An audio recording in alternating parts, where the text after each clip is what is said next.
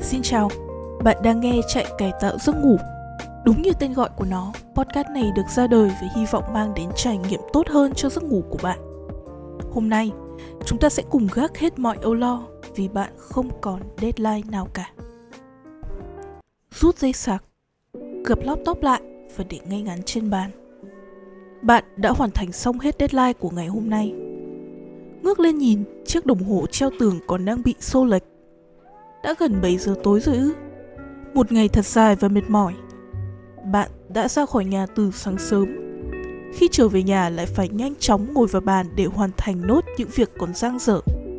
Sau bao nhiêu cái câu mày, những lần cầm cốc nước lên uống vội để không bị ngắt mất luồng suy nghĩ, thì giờ đây bạn đã xong việc rồi. Cảm giác thoải mái như trút được gánh nặng của cả một tuần mệt mỏi. Bạn ngồi trầm tư một lúc để lấy lại sức cho một buổi tối thứ Bảy cuối tuần. Sau đó đi ra ban công để kiểm tra mấy chậu cây nhỏ của mình. Chúng đã bắt đầu héo úa mất rồi. Nhiều chiếc lá đã ngả màu vàng sẫm. Đất trồng thì khô cằn vì bạn quá bận bịu với công việc mà quên chăm sóc. Bạn nhanh chóng lấy chiếc bình tưới treo trên tường, xả đầy nước và bắt đầu tưới ướt đẫm những chậu cây của mình và thầm nghĩ ngày mai, bằng một cách thần kỳ nào đó, chúng sẽ xanh tốt trở lại thôi. Dạo này trời cũng không nắng nóng lắm. Nhìn ra phía xa, trước mắt bạn là những tòa cao ốc đang thi nhau sáng đèn. Dưới lòng đường là những dòng xe cộ vẫn còn đang tấp nập. Có lẽ họ đang vội vã để về nhà nghỉ ngơi. Tiếng còi xe ồn ào mà lại thân thuộc. Khung cảnh này, thời khắc này, thật bình yên nhưng cũng có chút cô quạnh.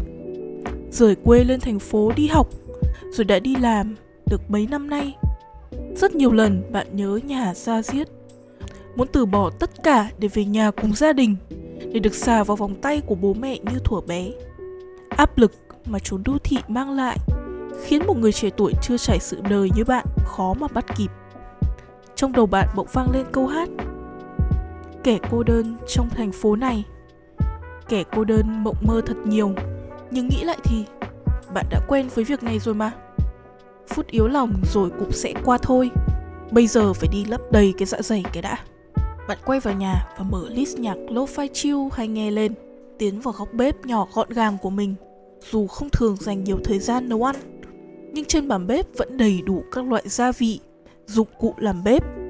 Trong tủ lạnh không còn nhiều đồ ăn nên bạn quyết định sẽ làm một đĩa mì spaghetti cho bữa tối. Tiếng xèo xèo trên chảo, tiếng nồi nước luộc mì đang sôi sùng sục, làm chiếc bụng đói của bạn ngày càng cồn cào hơn. Cuối cùng cũng nấu xong đĩa mì Ý nóng hổi mà bạn thèm cả tuần nay rồi. Đặt mì lên bàn ăn, đốt cây nến thơm, rồi rót một ly rượu vang và thưởng thức bữa tối muộn trong tiếng nhạc du dương. Thật không gì tuyệt vời hơn.